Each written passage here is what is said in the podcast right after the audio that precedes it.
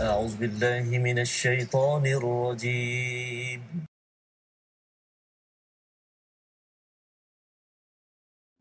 بسم الله الرحمن الرحيم. الحمد لله رب العالمين. الرحمن الرحيم. مالك يوم الدين.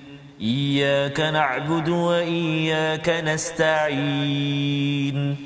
اهدنا الصراط المستقيم. صراط الذين أنعمت عليهم غير المغضوب عليهم ولا الضالين.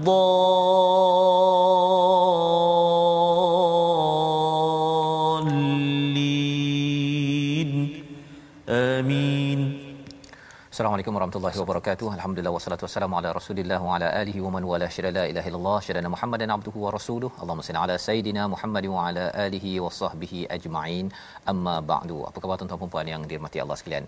Kita bertemu pada hari ini untuk kita meneruskan permulaan kepada surah yang ke-9 surah yang bagi sebahagian orang adalah penuh dengan kontroversi tetapi surah ini adalah satu surah yang melambangkan betapa seriusnya mesej hidayah daripada Allah Subhanahu Wa Taala untuk membawa keamanan untuk membawa kepada kepada kesejahteraan. Dan pada hari ini kita bersama dengan surah At-Taubah surah yang ke-9 halaman 187 dan kita memulakannya dengan bersama pada hari ini bersama Ustaz Tarmizi. Apa khabar Ustaz? Alhamdulillah Ustaz. Alhamdulillah. Safas uh, sebuah hitam ini. Oh hari ini garang eh? kita eh?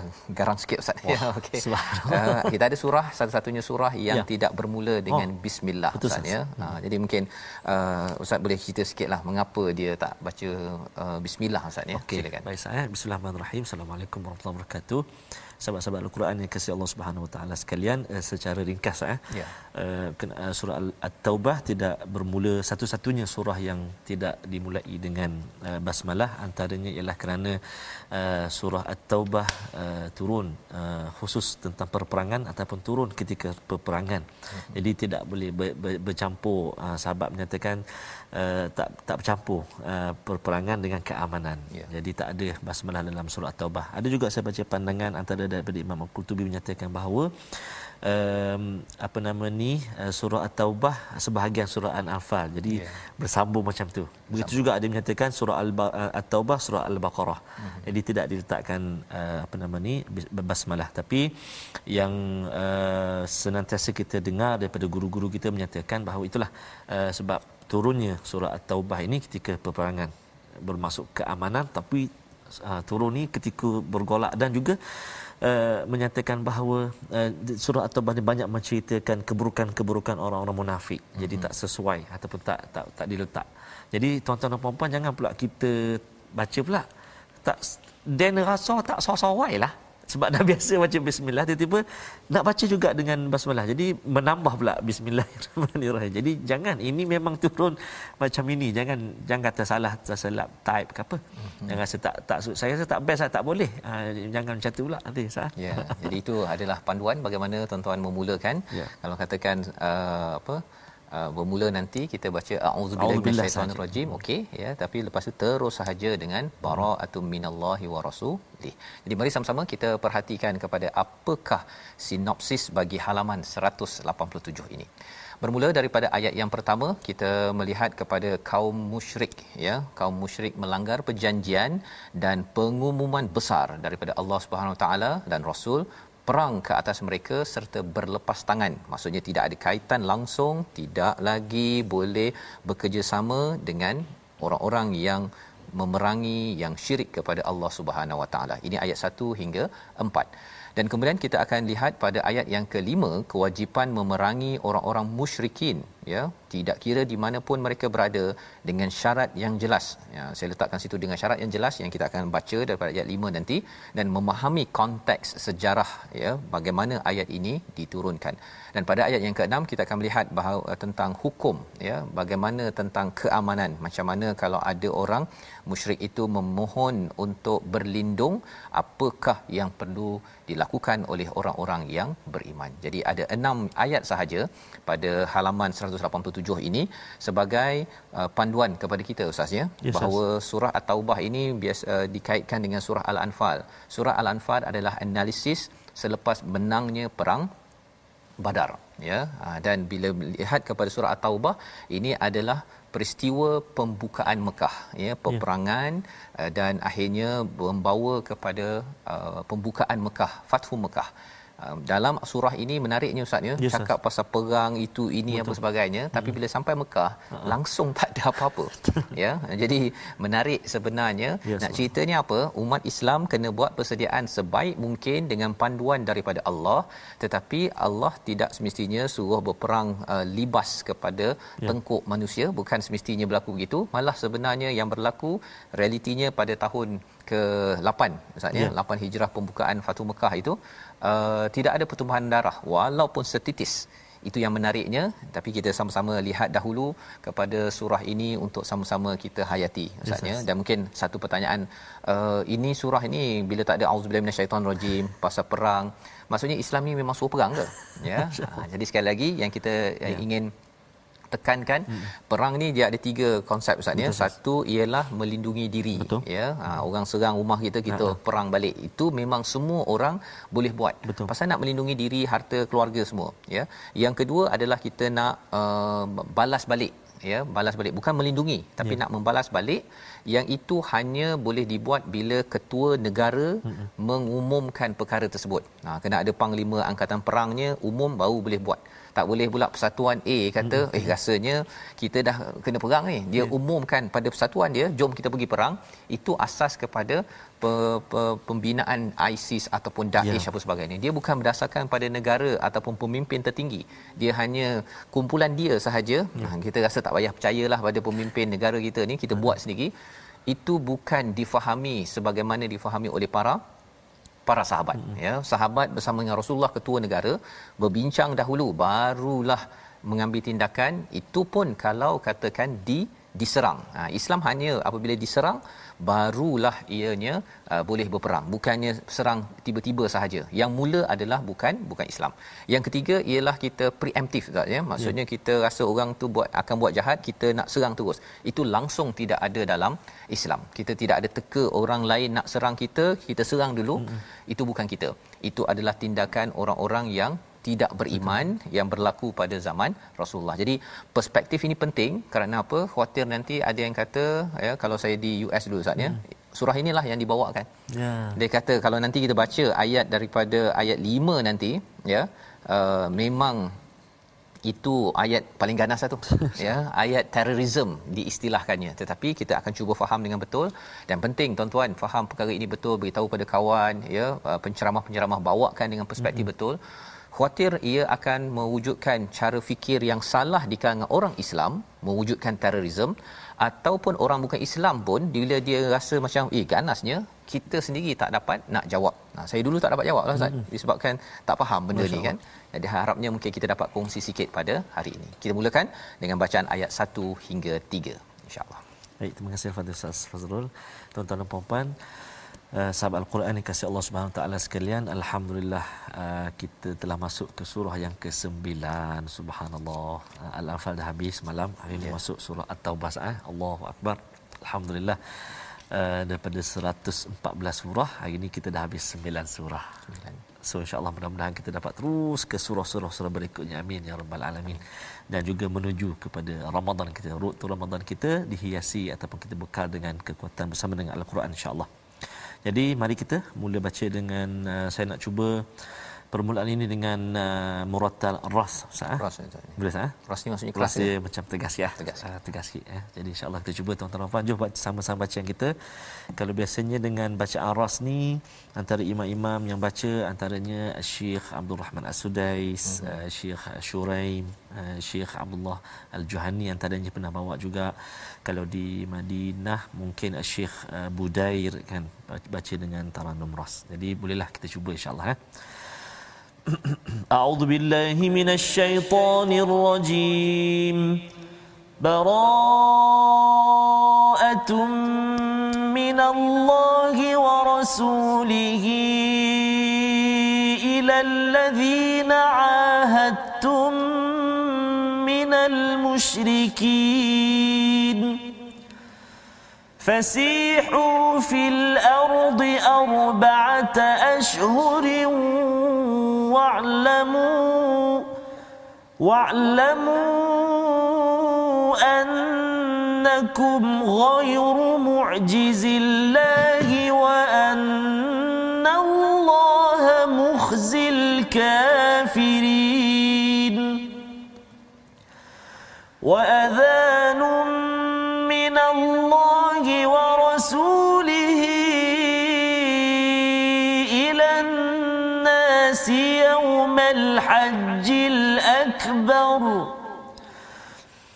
وأذان من الله ورسوله إلى الناس يوم الحج الأكبر أن الله بريء من المشركين ورسوله. فإن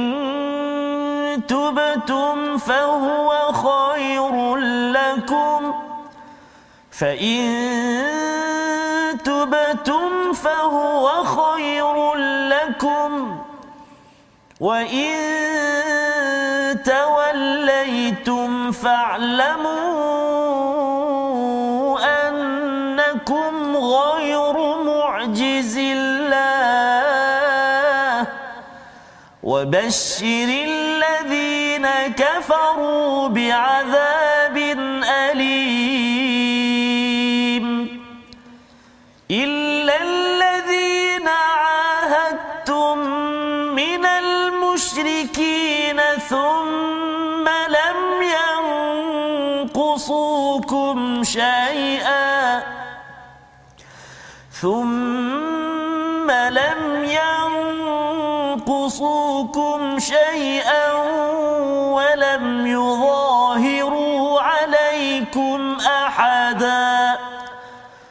ولم يظاهروا عليكم أحدا فأتموا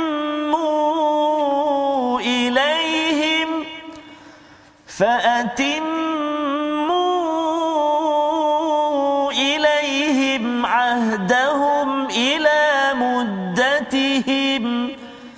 إن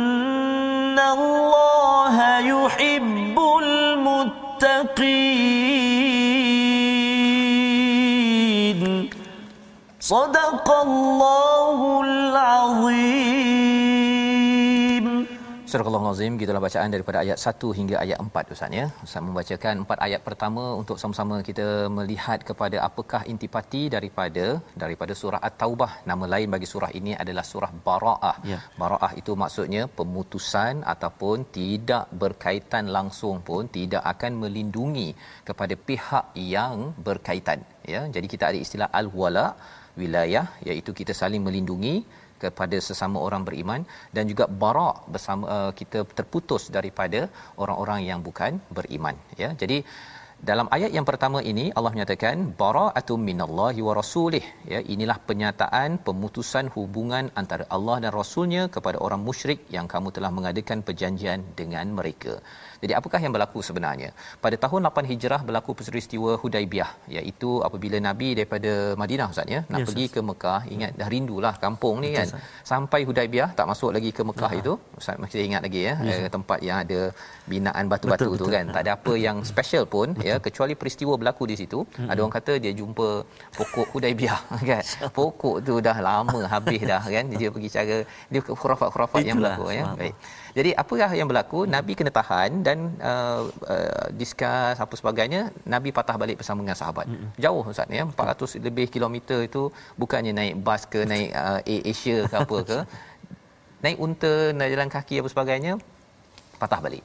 Jadi apakah yang menyebabkan patah balik itu? Kerana mereka melakukan perjanjian Hudaibiyah iaitu uh, ada syarat-syaratnya, keamanan dan perjanjian itu sebenarnya dalam masa setahun dua tahun itulah Nabi sebenarnya membuat lagi perjanjian dengan pihak-pihak lain kerana peperangan tidak boleh berlaku di antara musyrik di Mekah dan juga uh, orang-orang di Madinah.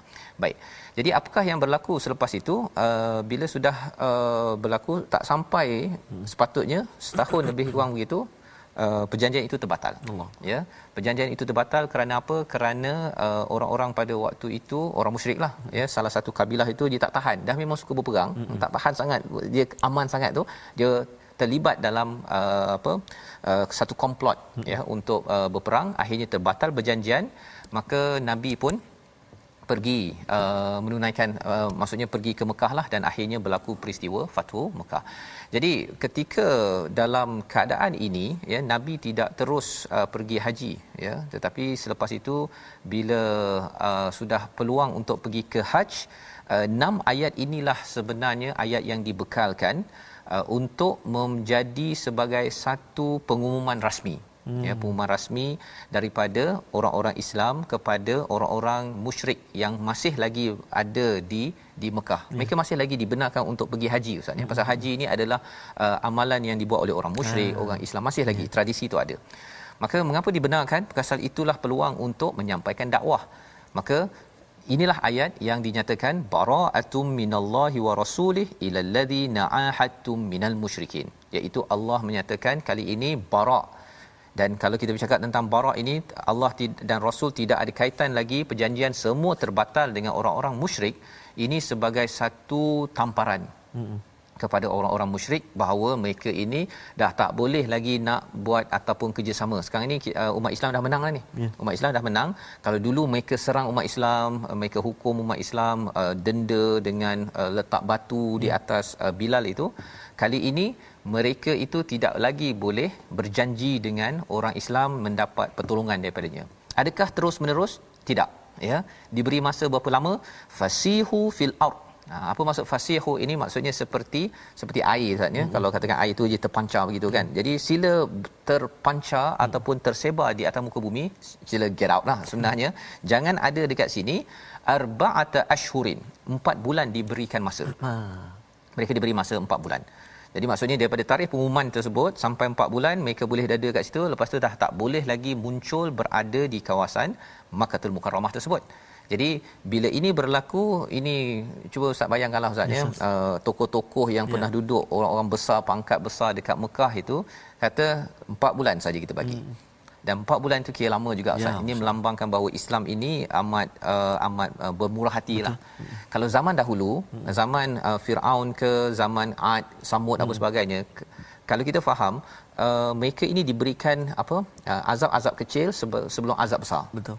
Azab kecilnya dapat katak, ya. dapat darah ya. Hmm. Azab besarnya ialah sampai Firaun itu tenggelam hmm. habis hancur. Hmm. Ad digegarkan, Samud apa sebagainya. Ya. Umat Nabi Muhammad tidak dibuat begitu. Hmm tidak ya. Kalau banjir ke apa sebagainya itu itu hanyalah yang kecil mm-hmm. tapi dia tidak akan disapu habis yeah, dengan gegar apa dengan gempa bumi apa sebagainya tak. Tetapi salah satu cara uh, azab yang diberikan kepada orang yang musyrik yang menyerang Islam di dalam Nabi Muhammad ini adalah sahabat, sahabat. ya maksudnya mereka ini akan diberikan perang ha, perang itu azab kecil mereka. Dan azab paling besar di dunia ini sebelum azab yang lebih besar di akhirat nanti ialah Fatu Mekah. Hmm. Ha, pasal apa Fatu Mekah? Pasal kalau contoh di sini mereka akan diminta untuk fasihu fil ard arba'ata ashhur iaitu sila bersebar. Jangan ada kat sini lagi. Wa'lamu annakum ghairu mu'jizillah wa annallaha muhzil kafirin. Iaitu apa maksudnya? Dan sesungguhnya Allah menghinakan ya. Dan ketahuilah bahawa kamu tidak dapat melemahkan Allah sesungguhnya Allah menghinakan orang-orang kafir selama hari ini mereka rasa mereka boleh tekan kepada hmm. orang Islam dekat Mekah hmm. dekat Mekah itulah tempat Abu Lahab hmm. ya kalau kita tengok tandasnya sekarang hmm. ustaz ya tapi Allah hina sehina-hinanya yeah. jadi tandas je ya rumah Abu Abu Lahab tersebut wa adhanum minallahi wa rasulih ya dan satu pengisytiharan uh, isytihar uh, daripada Allah dan Rasul kepada umat manusia pada haji akbar. Apa maksud haji akbar? Haji haji yang biasalah Ustaz ya. Pasal dia bukan hari uh, haji ada orang kata haji haji hari Jumaat, bukan. Uh, orang Arab dia faham haji akbar tu haji yang biasa, haji uh, yang kecil itu adalah umrah. Umrah. Ya, jadi haji itu yang dihadiri uh, oleh Nabi sallallahu alaihi wasallam, itulah peluang Allah uh, umumkan pada waktu itu annallaha bari'um minal musyrikin wa rasuluhu. Ha ini kena baca betul Ustaz ya. Pasal asasnya itu ada orang uh, pada zaman Ali tu kan dia kata bari'um minal musyrikin wa rasulih. Ha. ha dia jadi rasulih dah lain dah. Bahaya tu. Maksudnya uh, itu mencabar akidah ya. Ha.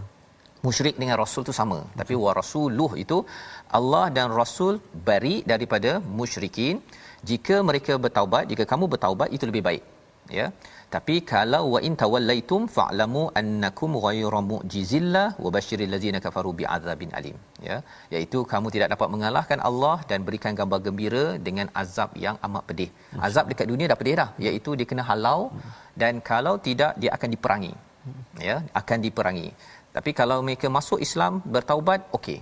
Ya. Ha, so ini adalah isi daripada ayat yang ketiga ini dan ayat yang keempat tu illal ladzina ahadtum kalau ada yang berjanji dan dia tidak membantu kepada orang-orang yang bermusuh ya uh, yang itu sila habiskan janji. Hmm. setahun ke dua tahun ke tapi syaratnya apa? Dia jangan membantu kepada musuh. Fa'atimu ilaihim ahdahum ila muddatihim innallaha yuhibbul muttaqin. Allah suka kepada orang-orang yang yang bertakwa. Jadi ini pelajaran ringkas. Kita nak sambung lagi selepas ini ustaz ya. Kita tengok dahulu perkataan pilihan kita pada hari ini. Iaitu perkataan bari'a. ataupun bara' ustaz ya. Terputus terpisah ya Perkataan ini 39 disebut 31 kali disebut di dalam al-Quran. Inilah perkataan pertama yang kita jumpa pada ayat pertama dan biasanya persatuan-persatuan uh, pelajar Islam uh-huh. ya dia akan cakap oh al-bara uh-huh. dan al-wala ya. Uh, jadi kadang-kadang kefahaman tu ada yang betul ada yang silap. Betul. Dia kalau yang silap tu ialah baraknya itu hanya dalam satu organisasi hmm. saja. Kalau dia satuan A contohnya ha, dia mesti uh, walak kepada ketua tu saja hmm. ketua orang lain kalau orang lain beriman pun dia kata itu bukan walak ha. saya ha kan pasal dia sudah diterjemahkan mengikut selera uh, ya. persatuan betul jadi ini perkara yang perlu kita beri perhatian. Mm-hmm. Sebenarnya asas kepada wala adalah keimanan pada Allah dan Rasul. Orang sana beriman pada Allah Rasul, saya kena beri wala. Ya, saya kena melindungi dan jaga dan beri pertolongan. Mm-hmm. Dan kalau katakan orang itu tidak beriman pada Allah, saya kena barak. Mm. Ya, daripada bab akidah tapi bab akhlak masih lagi kita Betul. masih nabi jaga hubungan sesama yeah. bukan Islam ya, tetapi dari segi akidah ya, dari segi uh, ketaatan perlindungan itu tidak diberikan. Jadi ini kefahaman yang harapnya membantu kepada kita semua. Kita berehat sebentar kembali dalam My Quran Time baca faham aman insya-Allah.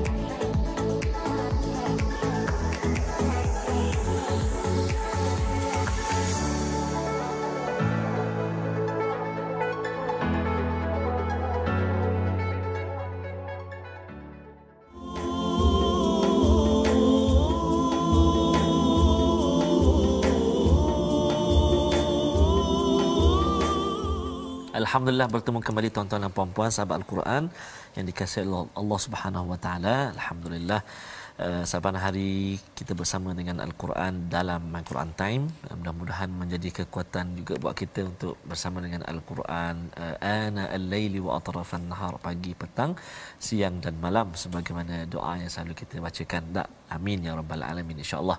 Jadi uh, hari ini kita bermula surah At-Taubah ha subhanallah. Saya rasa saya baru lagi ustaz uh, up dekat Facebook kan? Hari ini kita bermula uh, awal surah al-anfal. Hari ini dah Allahu akbar surah uh, at-taubah pula. Subhanallah.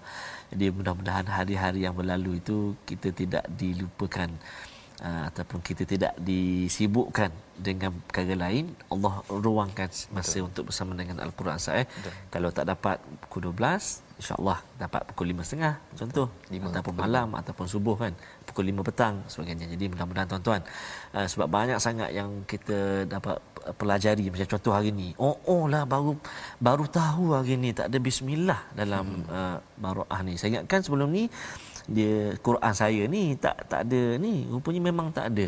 Dan saya sempat uh, tengok tadi antaranya Syekh Ar-Ramli menyatakan uh, makruh uh, baca basmalah awal uh, sunat bila pertengahan nak baca basmalah. Tapi kalau pandangan Ibnu Hajar antaranya Syekh Ibnu Hajar ataupun Ibnu Abdul Haq ataupun Asyarbini menyatakan haram baca basmalah pada awal makruh baca pertengahan. Uh, jadi uh, kalau saya uh, biasanya yang saya uh, baca ialah uh, permulaan atau pertengahan memang saya. Auzubillah jelas dalam uh, surah at-taubah ni.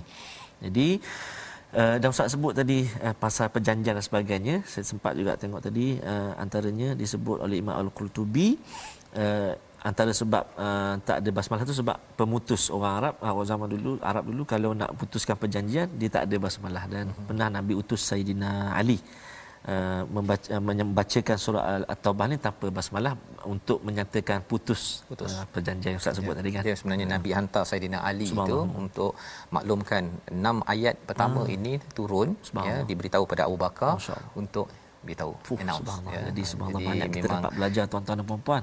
Alhamdulillah. Dan kita nak terus Safas uh, untuk kita kongsi pula uh, apa nama ni pengajian ulang kaji tajwid kita.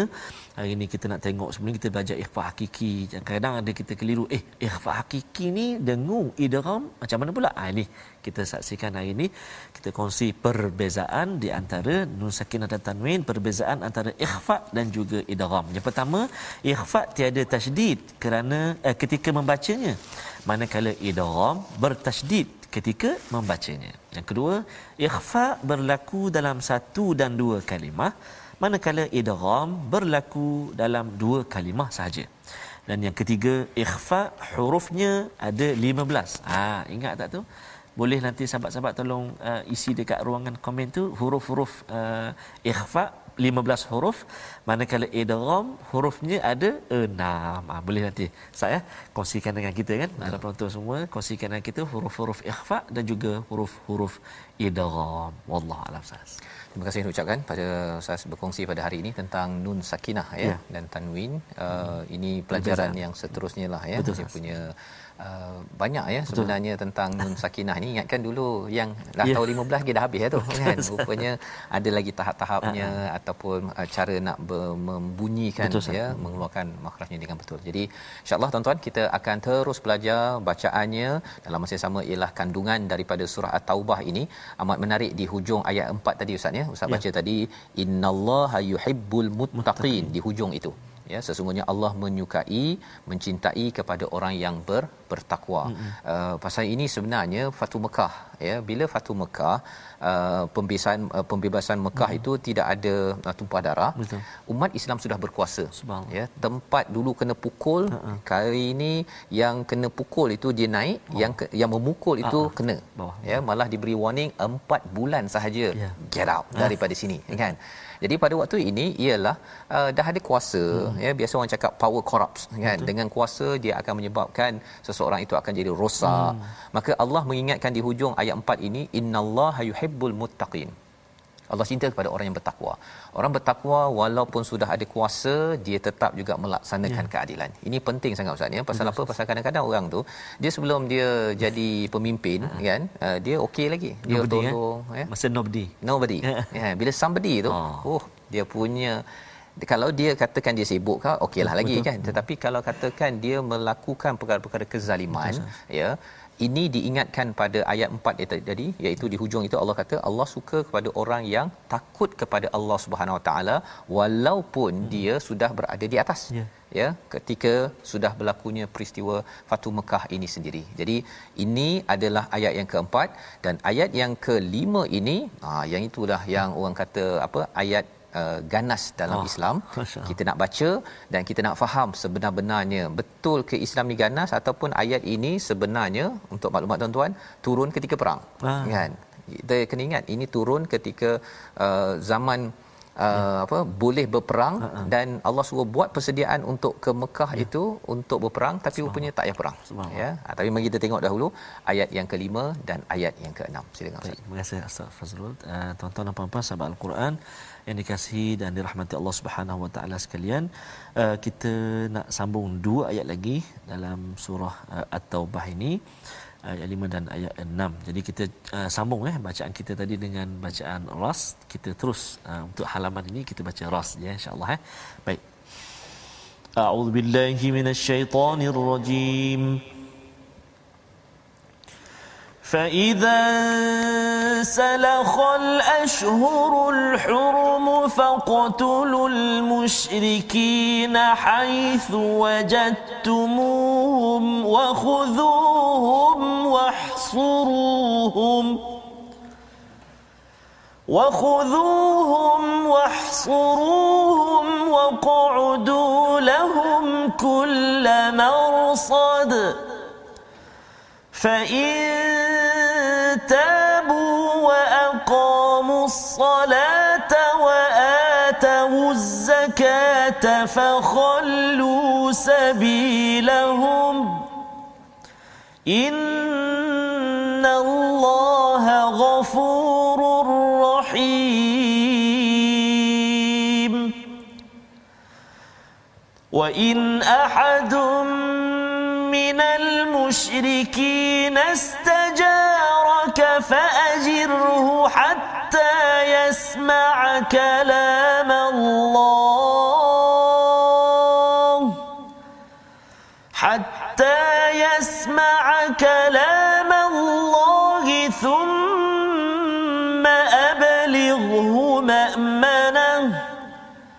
ذلك بأنهم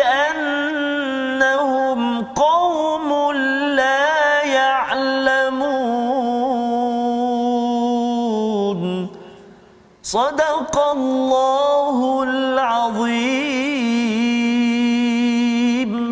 Surah Al-Azim gitulah dua ayat daripada ayat yang kelima dan ayat keenam daripada halaman pertama surah At-Taubah apabila telah habis bulan-bulan haram ya empat bulan haram maka perangilah orang-orang musyrik di mana sahaja kamu temui tangkaplah dan kepunglah mereka dan awasilah di tempat intipan jika mereka bertaubat dan mendirikan solat serta menunaikan zakat maka berilah kebebasan kepada mereka sesungguhnya Allah Maha Pengampun lagi Maha Penyayang bahagian pertama tu ustaz ya yeah. itu yang dicakap tadi bila telah habis bulan haram ada empat bulan haram uh-huh. ya di dalam agama kita Betul, ni sas. tapi cabarannya orang Quraisy ni dia bulan haram itu pun mereka dah tahu dah kan bulan itu uh, dia main anjak-anjak kan ya pasal dia rasa macam dia nak perang dia kata okey kita anjakkan sikit satu bulan satu bulan satu bulan yeah. sampai anjak tu sampai kembali pada yang hmm. asal akhirnya keluar ayat yeah. ini maksudnya uh, bulan itu dah jadi betul balik semula selama ni mereka main tukar-tukar aje yeah.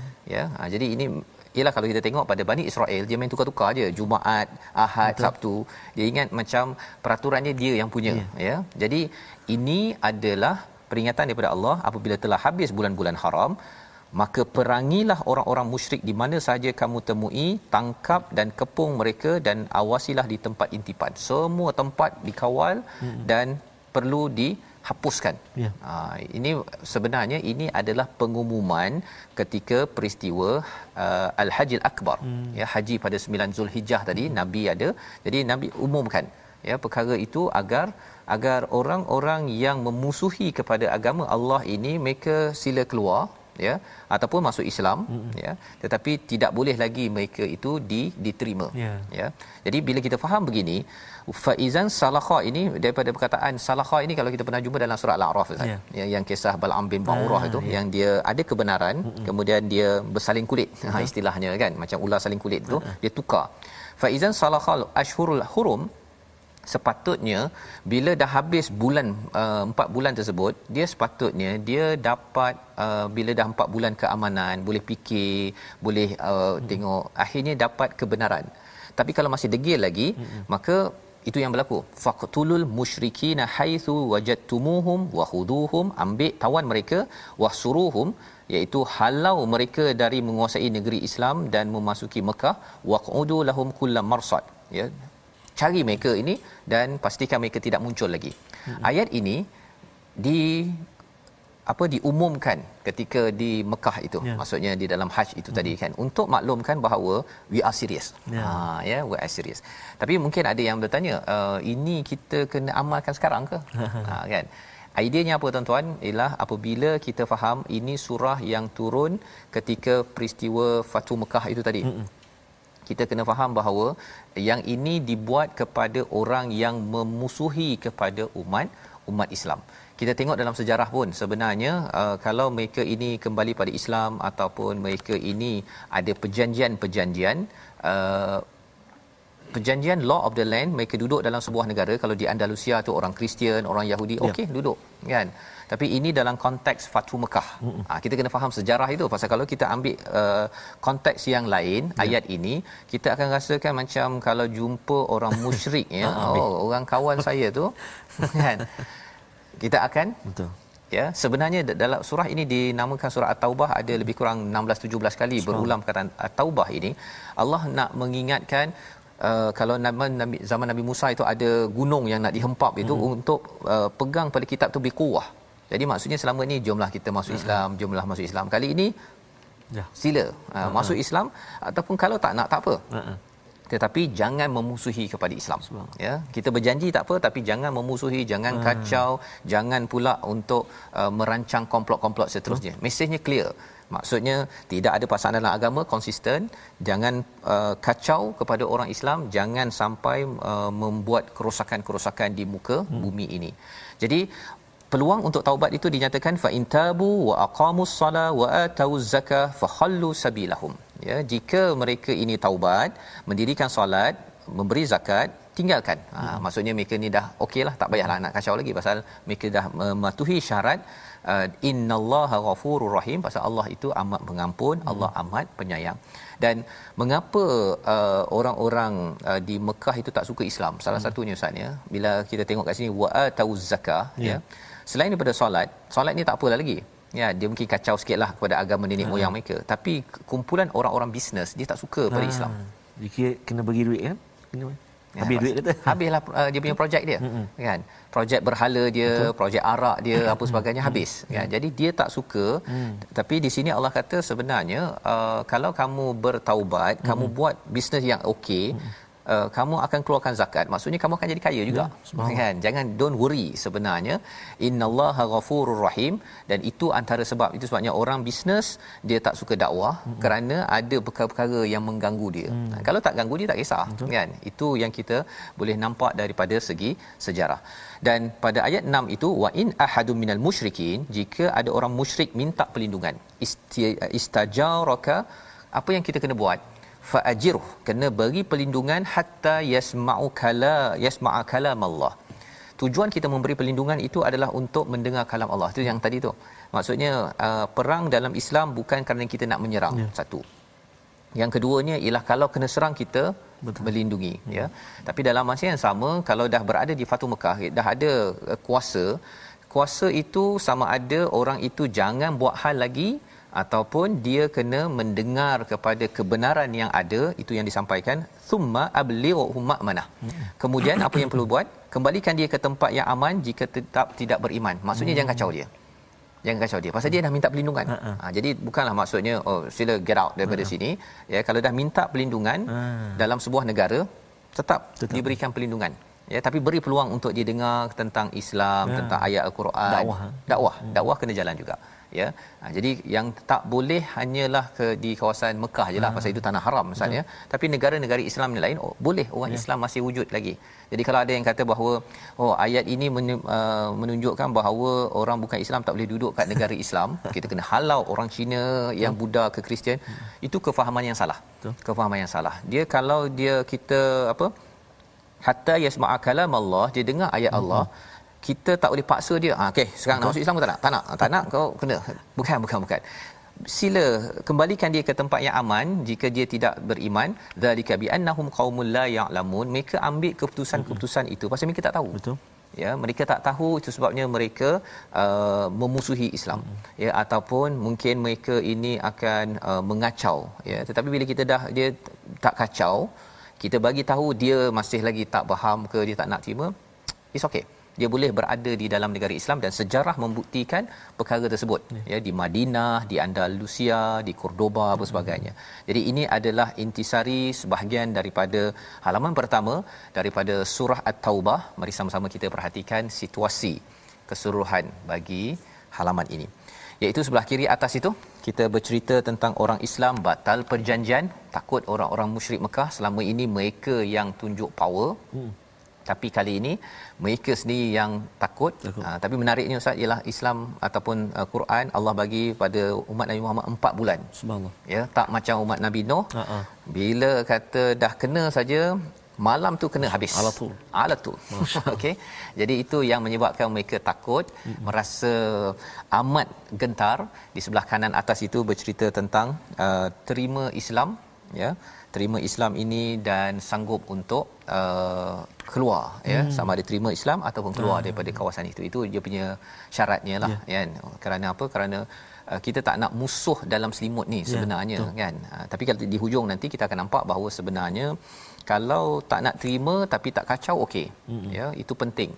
Bahagian bawah kiri itu bagi peluang ya syaratnya ialah jangan sokong musuh. Hmm Ha, kita kena kena jelas bahawa musyrik itu dia tidak uh, sukung pada musuh untuk menyerang kepada Islam. Pasal ramainya itu dia nak menyerang. Mm-hmm. kan dia nak kacau apa sebagainya yang itu kita tidak benarkan.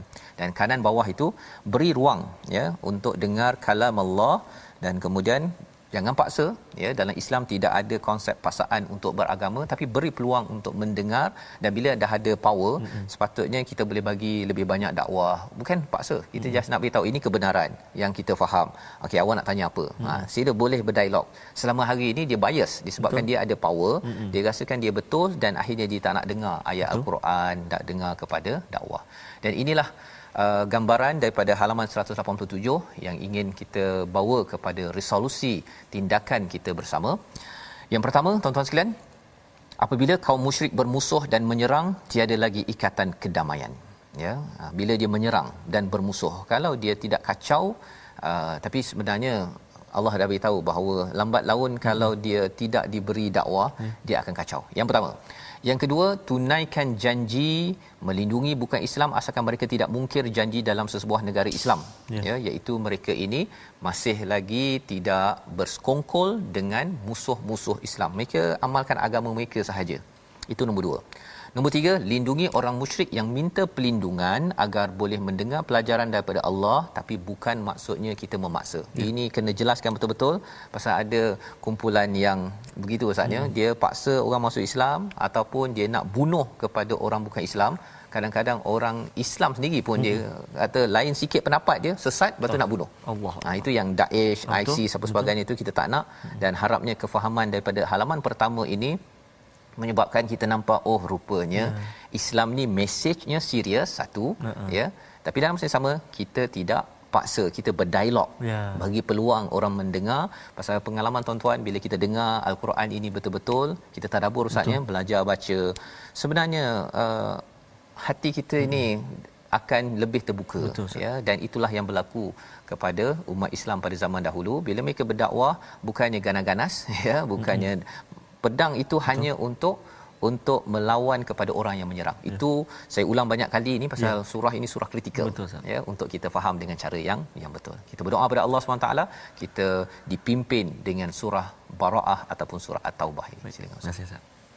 أعوذ بالله من الشيطان الرجيم بسم الله الرحمن الرحيم الحمد لله رب العالمين والعاقبة للمتقين ولا عدوان إلا على الظالمين والصلاة والسلام على رسول الله الأمين سيدنا محمد وعلى آله وصحبه أجمعين اللهم يا الله ويا رحمن ويا رحيم lapangkan dada kami untuk mempelajari kalammu ya Allah Kurniakan kefahaman buat kami ya Allah.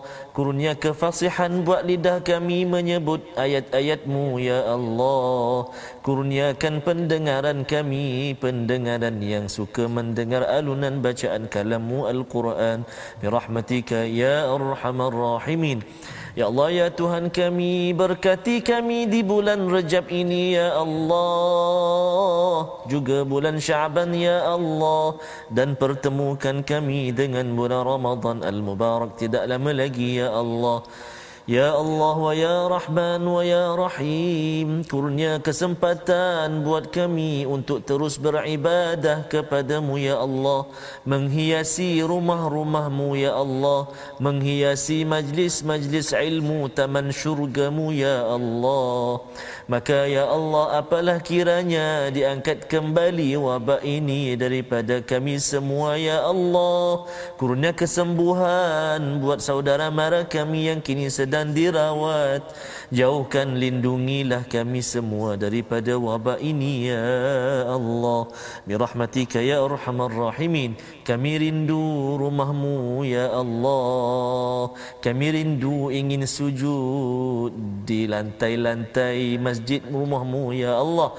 Maka perkenankan doa kami ya Allah agar kami benar-benar dapat mendirikan Ramadan kali ini dengan penuh keimanan ketakwaan ya rabbal alamin ampun dosa kami ya Allah ampun dosa mak ayah kami ya Allah walhamdulillahi rabbil alamin taqabbalallah Amin ya rabbal alamin. Moga-moga Allah mengabulkan doa kita untuk kita selalu dapat bersama dengan al-Quran ustaznya. Kita dapat sama dengan kesedaran daripada surah At-Taubah ini bahawa ya.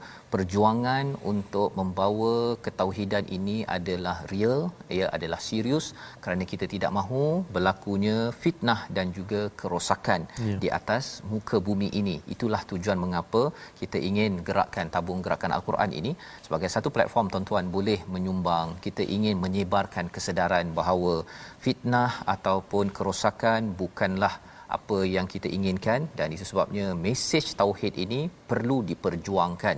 Kalau tidak kita merasakan kita akan kecewa ya. Banyak orang buat uh, rasuah ada orang buat rosak. Tapi kita tak tahu macam mana penyelesaiannya. Padahal sebenarnya puncanya itu adalah dengan keimanan yang betul-betul daripada Allah Subhanahu Wa Taala. Kita bertemu lagi dalam ulangan pada jam 5 pada jam pada jam 10 malam dan 6 pagi ya. 5.30 Ustaz ya. Tapi yes, 6 pagi dan rancangan ini dibawakan oleh Mufas yang mendoakan tuan-tuan terus bertaubat dan bertaubat kerana itu adalah syarat untuk kejayaan di medan juang dalam medan kehidupan seharian. My Quran Time, baca faham amal insya-Allah.